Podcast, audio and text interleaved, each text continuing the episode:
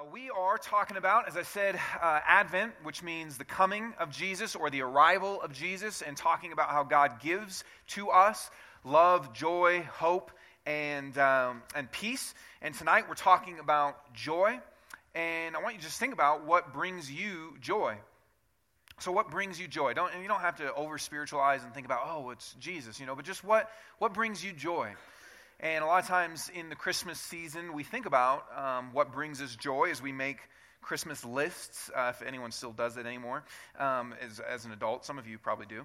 Um, and you think about what are those types of things that maybe you want for Christmas or the types of things that you just want in general in life. And those are often the types of things that bring us joy, that we enjoy. And when you think about what brings you joy, just think about what do you enjoy. What, what do you enjoy?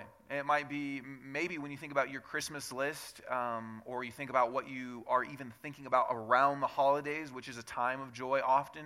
It may be family, it may be uh, food, it may be movies, it may be time with friends, it may be rest and vacation, it may be, I mean, a whole variety of things. Just what do you enjoy? What is it that brings you joy. When you, when you have, I mean, maybe even think back on a day, um, and maybe it's this week, or maybe it's the last month, or maybe it's been a long time, but what was a day that you felt really joyful in? What was a day that you're like, man, I, I just had joy that day? And joy is a powerful thing. I mean, it's really powerful because if you have joy, it can change everything. Like if you had a day that you can remember where you felt joy, man, you're kind of just walking on cloud nine, right? So maybe let's spin it the other way. If you don't have joy, a day, everything gets interpreted through a negative lens. So if you're if you're feeling down, and maybe this is a day or maybe it's a season, I've known people that for a season in their life really just have no joy, and it doesn't matter what it is, they interpreted it ne- negatively. So someone maybe is really kind to them and says, hey, I'd like to help you. I'd like to hang out with you. And they think, oh, they must want something from me. And what, what is this? They're just treating me like a project. Or people that are full of joy, it doesn't matter. Something bad could happen, and it's still like, well, it's okay. And you just, you, you're able to weather ups and downs when you have joy. And when you have joy, it's powerful because you also, you love and serve other people often. Like if you had a day maybe you got a call and you got a promotion or maybe it's a day. I know some of you are students. You finish you finish and finals are done and you're just feeling like up. And so you just want to help i mean you, you might buy the guy's coffee in line behind you or you might because you're just you have joy and so you're giving joy right? Like joy is really powerful. It's powerful because it changes how we interpret things. It's powerful because we give out of joy when we have joy it's powerful because, I mean, it, it allows you to endure things that are really hard. I mean, if, if your life, if something's going kind of difficult in your life, but there's some source of joy over here, then you're like, it doesn't matter, it's okay. I remember when I first got married, I was like, man, this is great. That wasn't the difficult part, that was the, that was the joy part. And I was like, man, I got married, this is great. And, and the job I was working was really hard and worked really late hours, but it was okay. And we lived in a closet, literally, but it was okay. We lived in a studio, but our bed was in a closet because we, anyways, doesn't matter. But so our bed was in a closet, and my wife uh, slept with clothes hanging over her face. Um, no joke. So, but it was okay. So, I mean, joy because we had a certain, we had a source of joy. It was, hey, we don't have any money, and I'm working late hours, and it's okay. It didn't matter. So when you have joy, it's really powerful, right? And, and I know that, look, I just know some of you are like, yeah, that sounds nice. I don't have that. And I, and I, and I get that, okay? So I'm not, I'm not talking about, um, hey, we all have that, and isn't that great? But when you have joy, and when you have had joy, and most of us have had some times in our life where we've had that, when you have that, it's powerful, which is why we all want it. And we all want joy. There's a lot of things that we could say uh, maybe this person wants this and this person wants this, but we don't always want the same thing. You know, some people really want to be at the top in their career, and some people really want a big family, and some people some people want to get married, and some people don't want to get married, and some people want kids, and some people don't want kids. And some people want to be famous, and some people don't want to be famous, and some people want everyone to like them. Some people don't really care what anyone thinks, but we all want joy, right? We all want joy because it's powerful. It has the ability to make it so we can weather ups and downs. It has the ability to interpret our lens that we give out of it. Joy is a powerful thing, and so we all want it. And in fact, everything that we do, everything we do, is because we believe we'll get joy from it. I mean, where we spend our time and where we spend our money and who we hang out with, those are choices that we make because we believe if I do this, I'll have some sort of happiness. Right? When none of us go, I'm going to do this because I think it's going to it's going to ruin me. I'm going to do this because I think it'll take away my happiness. I mean, the choices that we make, we do for happiness. I mean, this is. I mean, there's many different people that have um, talked about this, whether Christian or not Christian. But every choice that we make, everything that drives us, is joy. It's happiness. We do what we do for joy because it's powerful. It's powerful. It's very powerful. And so tonight, we're going to talk about joy. To talk about where it is that we get joy, what often keeps us from joy, and how we can sustain joy. Because sometimes joy feels like I've got it and it's gone. And so we're going to talk about this as we open up the Bible. And uh, we're going to look at Matthew 2. So if you have a Bible, uh, open it up to Matthew chapter 2. If you don't have a Bible, you can have the one that's in front of you. Uh, you can keep that um, or pull it up on your app, or just type in Matthew 2 into Google and it'll, it'll come up. And I'm just going to put up a picture on here uh, that'll go along with um, the text that we read. And this is the wise men. You've sang the song, um, I think. And um, we'll look at this, what, what Matthew tells us happens as Jesus was born, and, and what this can help us see about joy. Okay, so Matthew t- uh, chapter 2, starting in the very beginning, says this. Now, after Jesus was born in Bethlehem of Judea, in the days of Herod the king, behold, wise men from the east came to Jerusalem, saying, so wise men from the east, that's, I mean, the, these people are coming somewhere probably around Asia, and they're coming, and they've been traveling for a long, long time, because it's kind of far, to get to see Jesus, okay? So says, Wise men from the east came to Jerusalem, saying, Where is he who has been born king of the Jews? For we saw his star when it rose and have come to worship him. So these people had been studying the stars, and that's not this is not recommending that. It's just saying it happened and God used it. They'd been studying the stars and believed because of the star that they saw in the sky that some important king was born. And they'd been studying this, and they'd been studying some of the, the Old Testament texts, and believed there must be an important king that's been born in Jerusalem. So they say, Where is the king that we heard about? But Herod, okay, the guy that was currently the king, when Herod the king, when Herod the king heard this, he was troubled. So they ask him, Hey, where's the king that's been born? And he, he's the king, and he's troubled. And if someone went up to the president and said, Where's the president that's been newly announced? You would probably, if you were the president, you'd go, um, I'm, I'm the president. And so Herod is troubled. And assembling all the chief priests and scribes of the people, he inquired of them where the Christ was to be born. See, the Old Testament prophesied that the Messiah, the Christ, would be born. And so he says, okay, these wise men are telling me that the Messiah supposedly has been born. Let's look through the Old Testament and see where did it say he was prophesied to be born.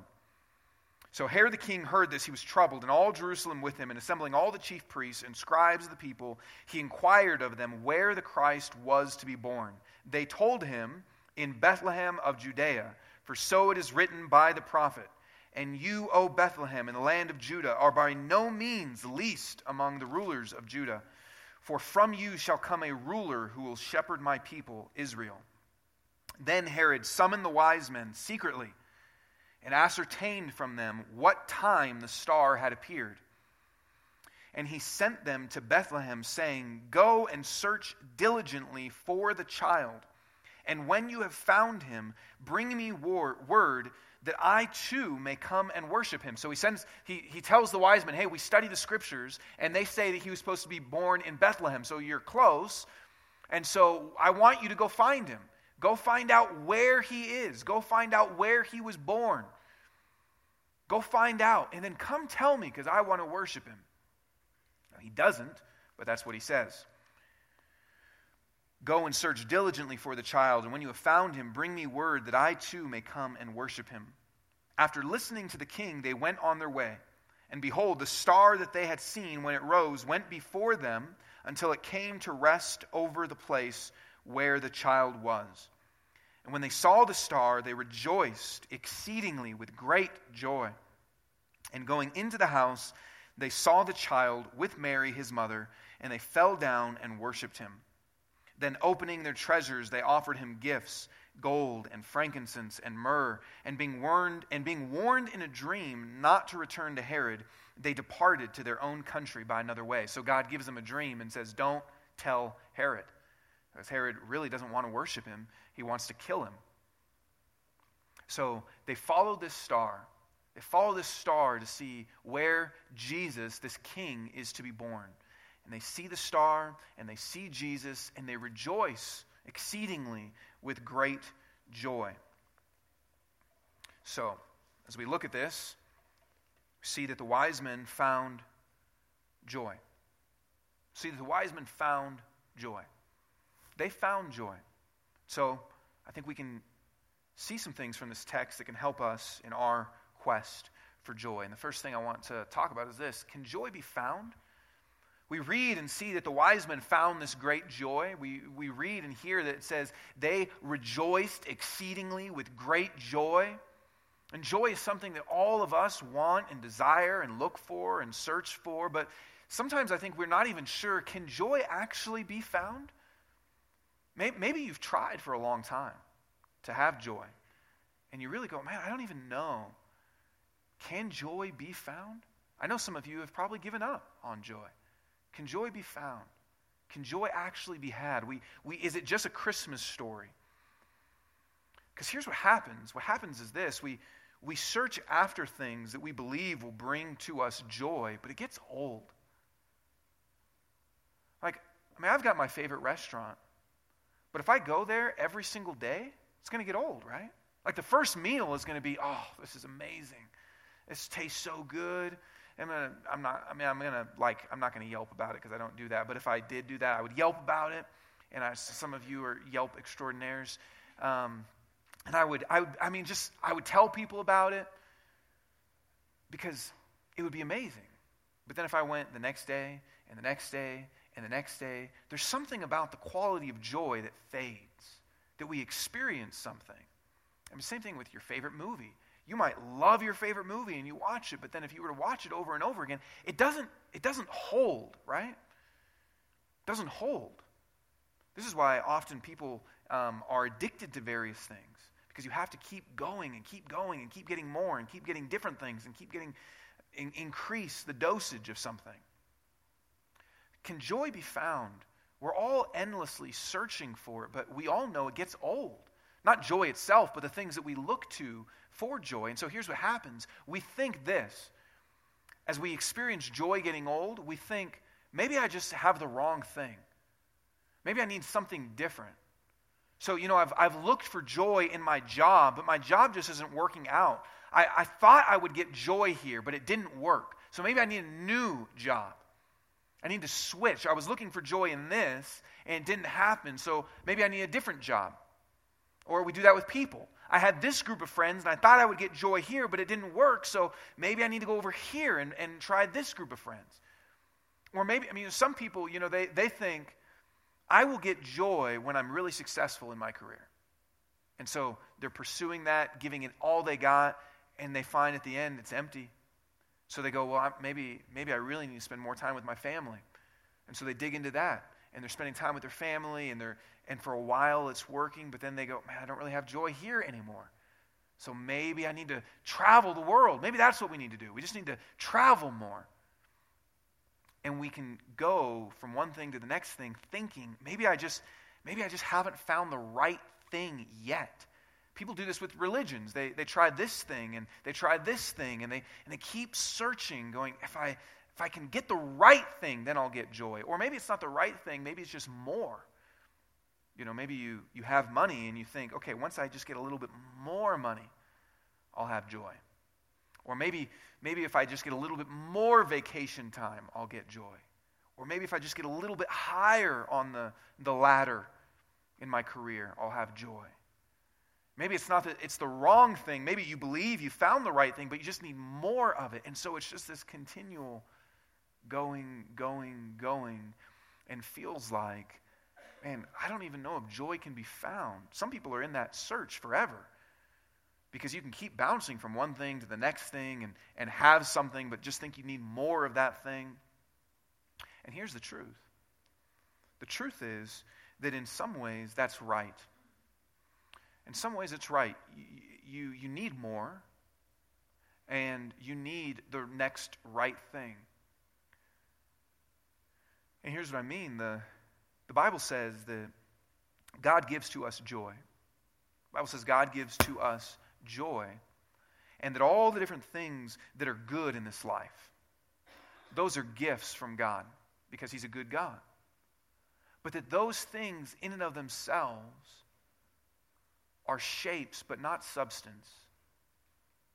See, we think, I just need more, and it's because the things that we have, they were never meant to completely satisfy our longing for joy. It's a gift, and it's good, but it's never meant to completely satisfy. Or, or we think we've got the wrong thing and we need the right thing, and that's true because the things that we have in life are never enough. Because God designed them to be gifts, to be pointers to Him. See, look, everything in our life is a shadow of God. Every good thing in our life is a shadow of God. You know, when you have a shadow of something, you can kind of see my shadow up here. That's not, can everybody see my shadow? That's not really me, right? But it's kind of me. I'm, I'm tempted to right now do like a shadow puppet show, but I'm not going to. But that's, it looks like me kind of, but not totally. And that's what stuff in our life is like. The good stuff in our life is a shadow of God. It's a shadow of Him. See, the, where's the source of joy? What's the source of joy? The source of joy is God. But what that means is that all the things that we have in life, they're all good things that are pointers, they're reflections, they're shapes of, but never the, the total substance. So you have a relationship with someone and you're like, man, this is great and I enjoy this, but it doesn't completely fulfill because it's only a shadow of the relationship that God calls you into with Himself. And God gives you food that tastes delicious and you go, man, this is so good. And yet, if you become a glutton and are always eating and eating and eating, it won't satisfy because it's, it's a taste of what God's goodness is like. You know, the Bible says, taste and see that the Lord is good. He gives us flavors, He gives us things to show us His goodness, but they're all pointers to Him. It's like um, if you were to be hiking and you were to find some water, just a little trickle of a stream or something. And if you've ever gone on some hikes that have a waterfall at the end of them, then often somewhere along the path, depending on the part of the path, there's water, right? And that water is, you look at it and go, okay, this is kind of nice. It looks kind of pretty running through here. But it's, it's just a shadow, it's just a reflection, it's just part of the source. The source is the waterfall. And you get and it's a lot different experience to dip your hand into a stream and feel some water that's a lot different experience than it is to stand under a waterfall, right?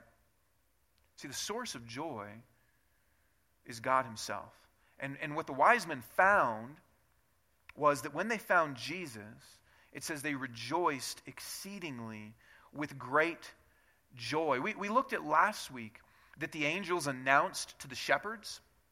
They announced to the shepherds that Jesus was born as a king and they said they in their announcement they said fear not for we bring you good news of great joy the king is here see all throughout the bible and if you've been around for a while here at our church you've heard me say this but all throughout the bible the message is that god has come to bring us joy he's come to bring us joy and think about jesus' birth announcement was there's good news of great joy.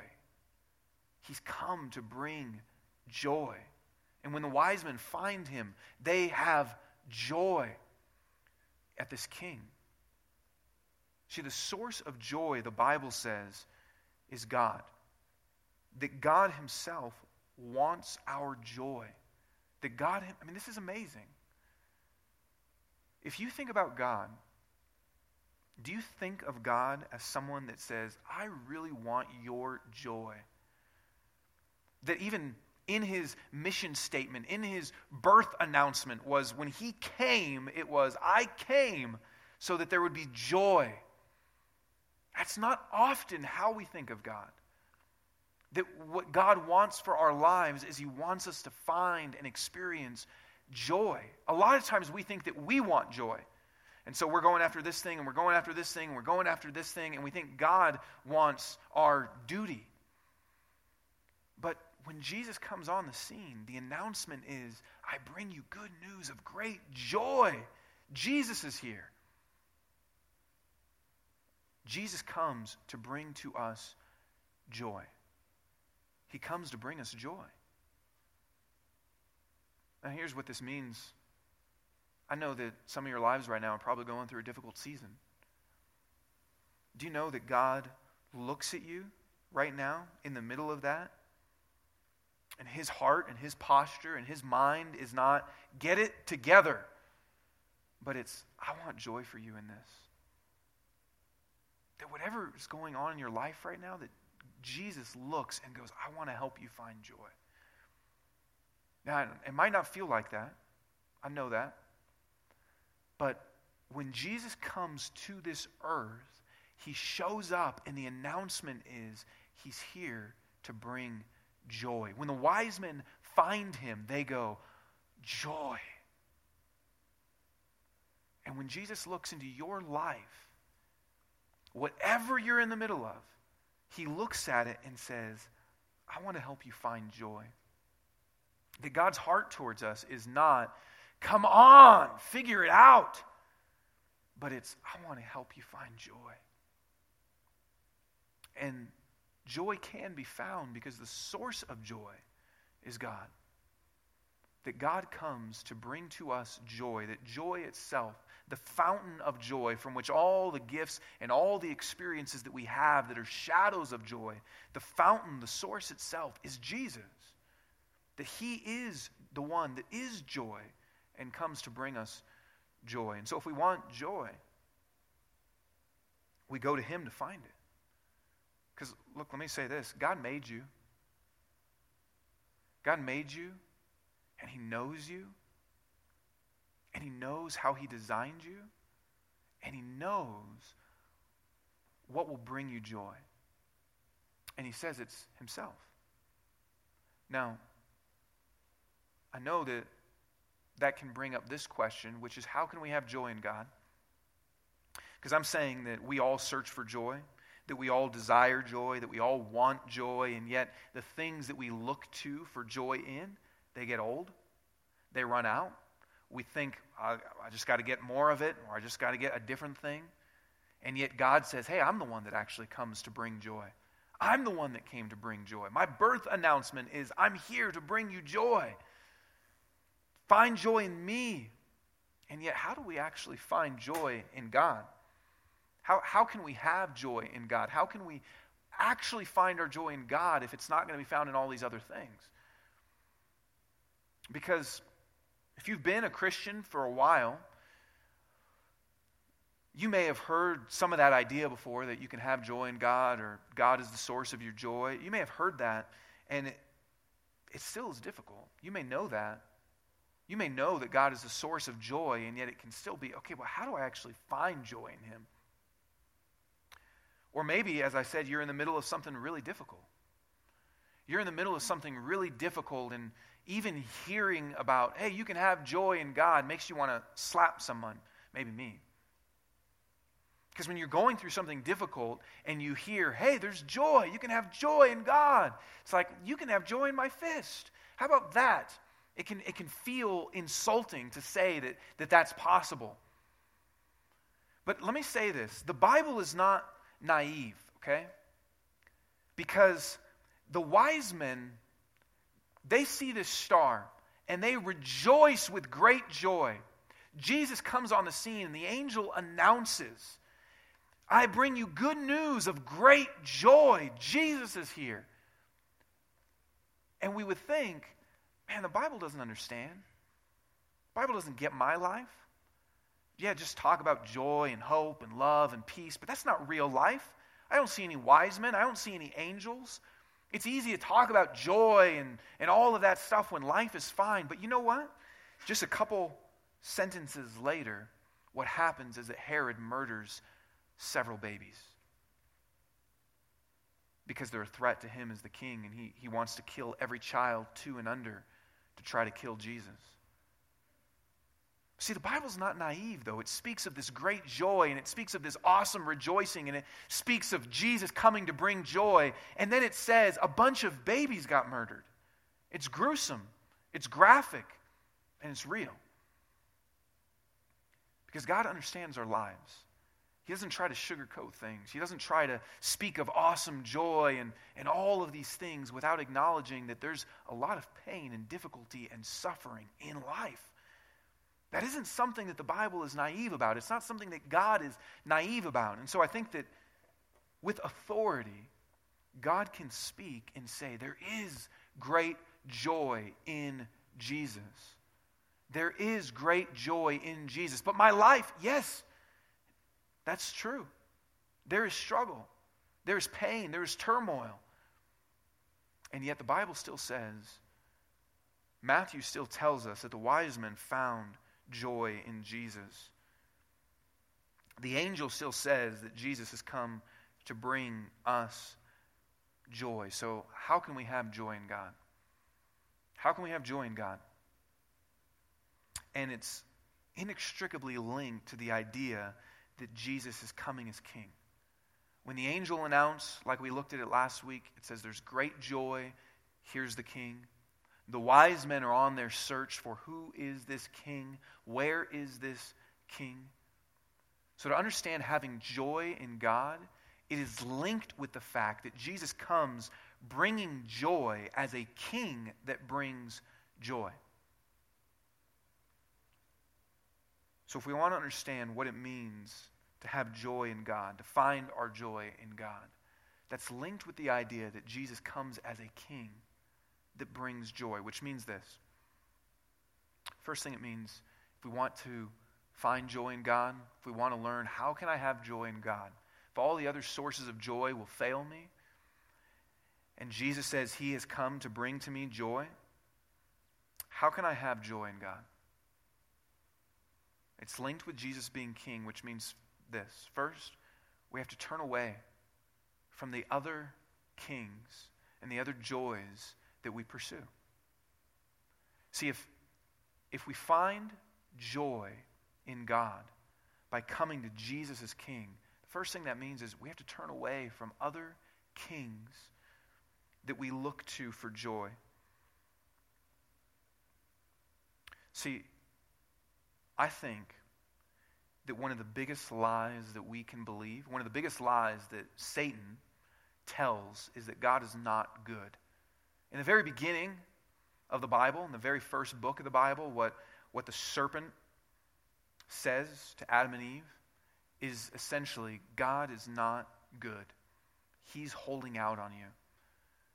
God is not good. You can find joy, you can find pleasure, you can find satisfaction somewhere else. And I think that's the lie, probably the most common lie that all of us are told all the time that God's not good, that God's not for you, that there is joy and there's pleasure and there's satisfaction over here. And see, what happens is God says, I'm for you, I'm good, and I bring joy. And we say, I want that over here. I'm going to trust in this joy. I'm going to trust in this king to bring me joy. I'm going to trust in this as a source of joy. I'm not going to come to you for joy but I'm going to look over here because we don't really believe God's good. We don't really believe that God is for us, that God wants good for us. We don't really believe that so often. So often, what happens is we have a foot in both worlds. You may be a Christian and you kind of have a foot in this world going, okay, I want to come to God and, and learn from God and hear some things that the Bible says and maybe go to church. And I, I want to kind of kind of look at Jesus as king, but I also kind of want to find my own joy and find my own meaning and follow my own path and be my own king. And we kind of have a foot in both worlds. And then we don't find joy. And oftentimes we go, see, it didn't work. God says He came to bring me joy, but it didn't work. But it's because we have a foot in both worlds. How, how do you know if that's what you're doing? How do you know if you're finding your joy in other kings and other sources of joy? Well, we're like Herod. See, isn't it interesting that, that the wise men show up and they say, We heard a king was born here. We heard the king was born. And Herod doesn't go, That's awesome. Herod is scared. Herod is threatened. Herod is afraid. He hears the news that a king was born. He hears the news that Jesus is king. Herod hears Jesus is king, and he doesn't rejoice, right? He has fear, and he's afraid. What do you hear when you hear Jesus is king? Like if, if you hear right now, Jesus is king, he's in, I mean, and I'll just flesh out that concept. Jesus is king. He's Lord. He's in control of your life. Jesus wants to govern your life. Jesus wants to lead you in everything. Jesus wants to command you. Jesus wants to rule over you. Does that feel good?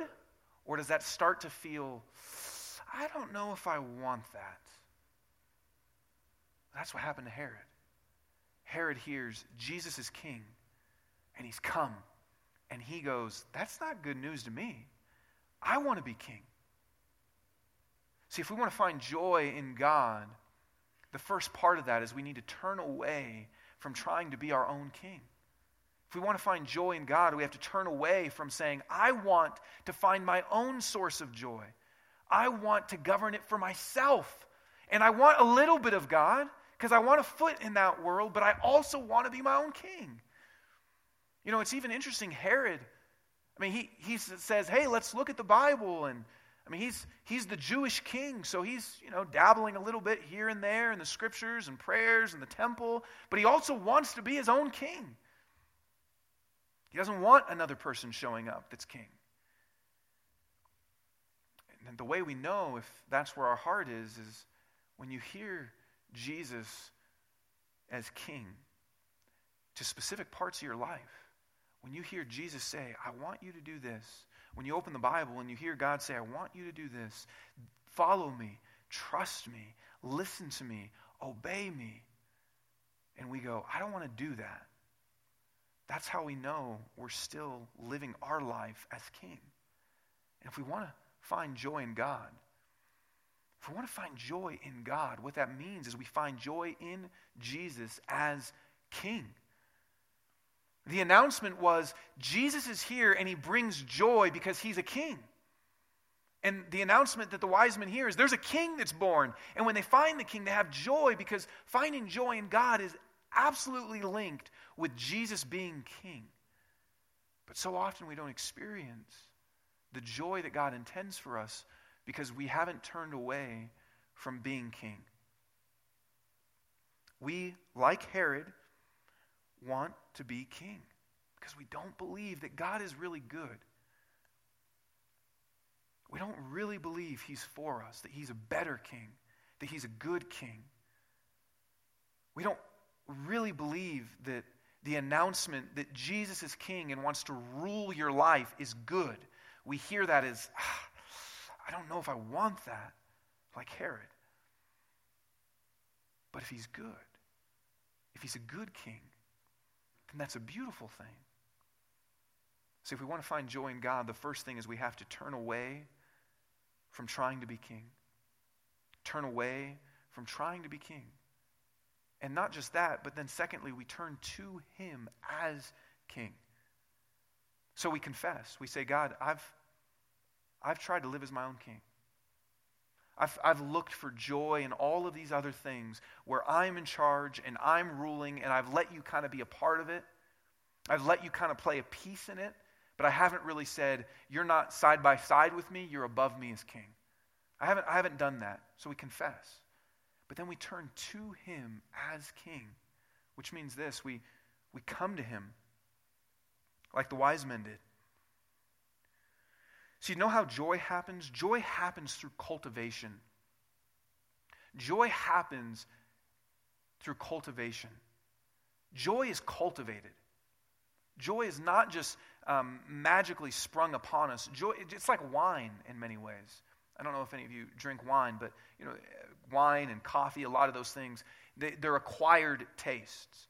So the first time you drink wine, you're kind of like, ugh, what the? Give me, give me some soda. And then you acquire the taste, and it's cultivated, and you begin to enjoy it.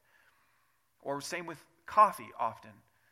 That if we were to serve coffee in the children's ministry, first, I mean, that would make the parents freak out because um, the kids would be freaking out. But they would also think it was gross, most kids. Um, if they're Seattle kids, then they would love it. But most kids would be like, this is disgusting. But then as you get older and your job is stressful and, you know, different things, then you love coffee. It's cultivated. Joy is something that is cultivated. Joy is something that is cultivated over time. Even the wise men, you know the wise men, they'd been studying this and they'd been thinking about this king and they'd been, they'd been contemplating this king and they'd been looking at scriptures and, and wondering about this king. And so when they finally saw the king, they rejoice because joy is cultivated. It's like Star Wars right now. You guys seen Star Wars? If not, so let me tell you what happens at the end of the movie. Um, no, I'm just kidding. I haven't seen it because we were actually looking at it, uh, looking to go this uh, yesterday, and it's all. I mean, it's crazy. It's it's completely like sold out except for the front row, and it's sold out for weeks, and it's sold out on Christmas. I was looking at it, and it's a 10 a.m. showing on Christmas. I was like, this is sick. You people are supposed to be home opening presents with your family, and you're going to go to Star Wars? This is disgusting, and it's making it so that I can't go. You know? So I'm, I mean, my judgmentalism is weird, but there's sick people that want to go on to, and it's sold out. So I haven't seen it yet. But here's what's interesting: Star Wars is doing an awesome job with marketing. But it's not. But think about what marketing is. It's cultivating that anticipation.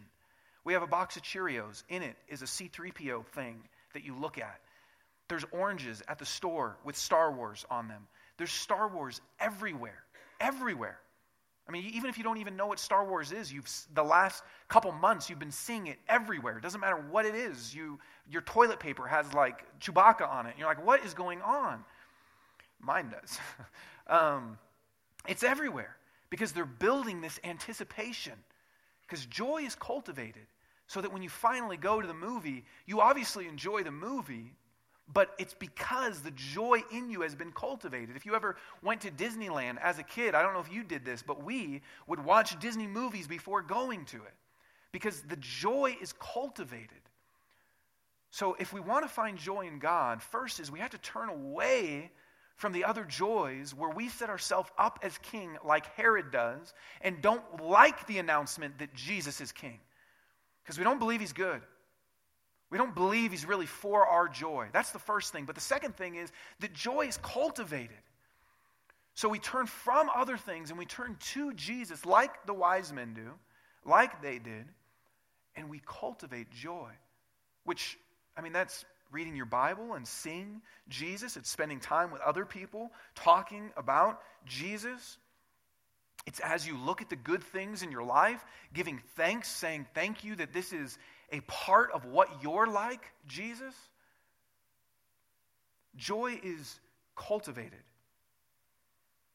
The more you get to know Jesus, the more your joy increases in him. We, we watched a movie this week called The End of the Tour, and it's about um, a writer for Rolling Stones that interviewed a famous author at the time named David Foster Wallace. Brilliant man. And what's interesting, and this is you know, true with it, played itself out in this story, but it's true in, in many different contexts. The interviewer is getting criticized from his boss because his boss is saying, You need to ask him these questions about this heroin addiction. You need to ask him these questions. And, he say, and he's saying, are you, are you starting to like him? You can't like him. He's someone you're interviewing. But what happens is this interviewer spent several days with the person he was interviewing, and over time just got to like him. Because the more you spend time with someone, if, if they're a good person, if you like them, if you like being around them, the more you spend time with someone, the joy is cultivated. Joy doesn't, so look, if you look in your life right now and you go, man, I don't have any joy in God. I mean, if, if, you, if we're just to be honest and you were to say, man, what really brings me joy in my life? Is it God? And you're like, you know what? I don't. That, okay, that's okay. But that doesn't happen magically. You don't just get joy in God. You don't just wake up and go, oh, God is joy? Okay. It's cultivated. It, it's just like, just like a relationship with a human being is cultivated. Just like Star Wars is cultivated. Joy is cultivated. It doesn't just happen. It doesn't just happen. Joy happens as we turn away from being king. And joy happens as we turn to Jesus as king. We turn to him as king and begin to get to know him. We begin to see who he is, to see what he's like. This is partially why I'm really excited about the series that we have coming up, talking about who is Jesus, because I think as we get to know him more and more and more, joy is cultivated. Joy is cultivated. And you know what happens? So we t- said that joy is really powerful. You know what happens when they experience joy? What, what do they do? They give gold and frankincense and myrrh. They give, not because he needed anything, but when we experience joy in God, we're now not needing to look for it anywhere else. So we're, our hands are open and we just give and serve because we're full. See, if we don't feel full of joy, then we're always looking to get it, which means that we live our life to get. So other people, they may come in useful, but we're looking to get. But if you're full of joy, then you give because you already have joy. See, the wise men didn't need gold, they didn't need frankincense, and they didn't need myrrh. They didn't need it because they had found a great source of joy for themselves. So they were willing to give. Look, if you have joy in your life, then you're willing to give your time and you're willing to give your money and you're willing to serve people and love people because you're full, because you have the source of joy. You have the source of joy. So, how do we find joy in God? First, we have to turn from ourselves being king. So, let me ask you that. Do you believe Jesus is a good king? Do you believe he's a good king? Such that you're willing to say, I won't be king anymore. Such that you rejoice in the fact that he wants to lead you and guide you. Look, I know that's hard. Okay? I speak as someone that is a, a fellow struggler in wanting to be my king. If you deny that, if you deny that that's a struggle for you, then I think you're blind. And I want to be my own king. I want life to go the way I want it to go. The first step in finding joy in God is to say, God, I don't, I'm not going to be king anymore. I'm going to let you tell me what to do because I trust that you're good. I'm going to let you lead my life because I believe you're a better king than I am. And second is to come to him and cultivate joy. So are you have you come to Jesus and said, "You're king, not me?" Are you is there areas in your life where God has spoken to you? Areas in your life where you've read the Bible or you've heard teaching of what the Bible says and, and you know what you're supposed to do, but you don't want to because you believe that you will find joy ruling your own life. Look, I'm telling you, God's a good king. And if you know what that area is right now, and even if God's bringing it to your mind, the, the beginning to find joy in God is to say, okay, God, I'm going to trust you. I'm going to trust you and know that you're a good king. And then, second, it's, it's cultivating that joy in God. And so, are you doing that? Are you spending time getting to know Him? Are you getting to know Him? See, the battle, the battle is where is joy to be found? The battle really is this, though. It's is God good? Is God good? That's really the battle. The battle is is he good? If he says he brings my joy, can I really trust him? And we battle with that. We trust ourselves. Can I really trust him? He says he wants my joy. He says he's for me. Can I really trust him? That's the battle that we face. That is the battle that we face. You know, what God wants to do is rip out everything from your life. Rip out everything from your life that would keep you from finding joy. And that's beautiful, but it can be painful too. He wants to take away everything in your life that would steal your joy because he wants your joy. Here's how Hebrews says this. Says, Let us lay aside every weight and sin which clings so closely. That's turn away from everything that you're looking to for joy and stop trying to be your own king. Get rid of everything that hangs on to you. Let us lay aside every weight and sin which clings so closely, and let us run with endurance the race that is set before us, looking to Jesus, the founder and perfecter of our faith. So you see both of those pieces in there. Get rid of all the ways that you're trying to be your own king, and look at Jesus. Look at him. Get to know him. See him as a good, trustworthy king. But then I love how he ends this because how do we really know he's a trustworthy king? How do we really know He's for us and wants our good? And, and look what it says. We look to Jesus, the author and perfecter of our faith, who, for the joy that was set before him, endured the cross, despising the shame, and is seated at the right hand of the throne of God. Consider him who endured from sinners such hostility against himself, so that you may not grow weary or faint hearted. And here's what it says Get rid of everything over here that you are seeking to be the king in your life with. Look to Jesus. And when you look at Jesus, here's what you see you see someone who is willing to endure the cross. Why? For joy? See, you're willing, we are all willing to endure pain if we know joy is on the other side. If you've ever stood in line for an awesome roller coaster, you're willing to endure pain for joy. You're willing to endure the pain of an engagement for the joy of marriage. You're willing to endure the pain of all sorts of things for joy. And the greater the joy is, the more pain you're willing to endure. Right? Jesus was willing to endure the cross, death, shame. Why? For joy. What was that joy? What was the joy set before him that he was willing to endure the cross for? It was getting us. How can you trust God? How can you trust that God is the one that is really for your joy, so you should turn to Him as King? How can you trust that? How can you trust that joy is to be found in Him? You know how? Because His joy is you. His joy is, I'm willing to endure anything so that they can be in my family. I'm willing to have my body broken and my blood shed so that they can be with me. That was his joy. That was his joy. We are God's joy.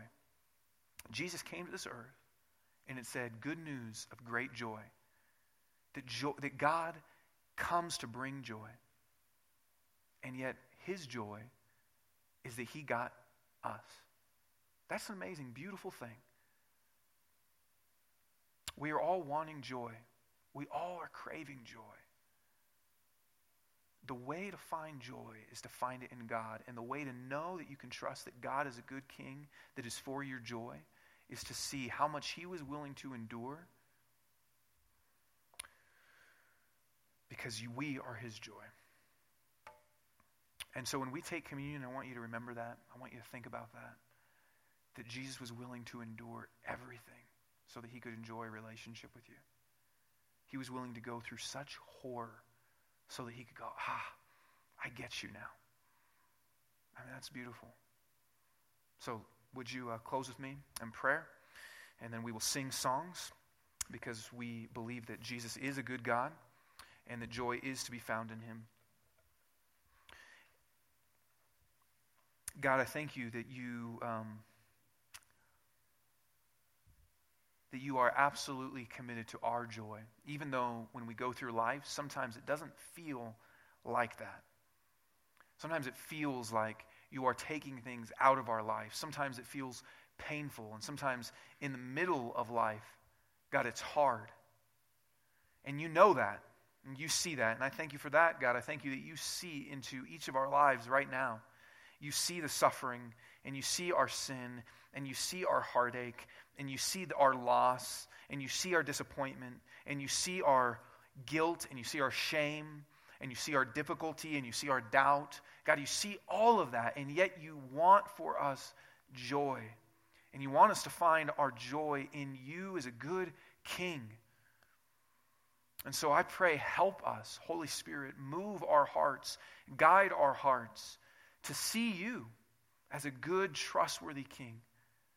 God, I, I can't even really comprehend the fact that you were willing to endure the cross for the sake of the joy of knowing us, for the sake of the joy of us being in your family.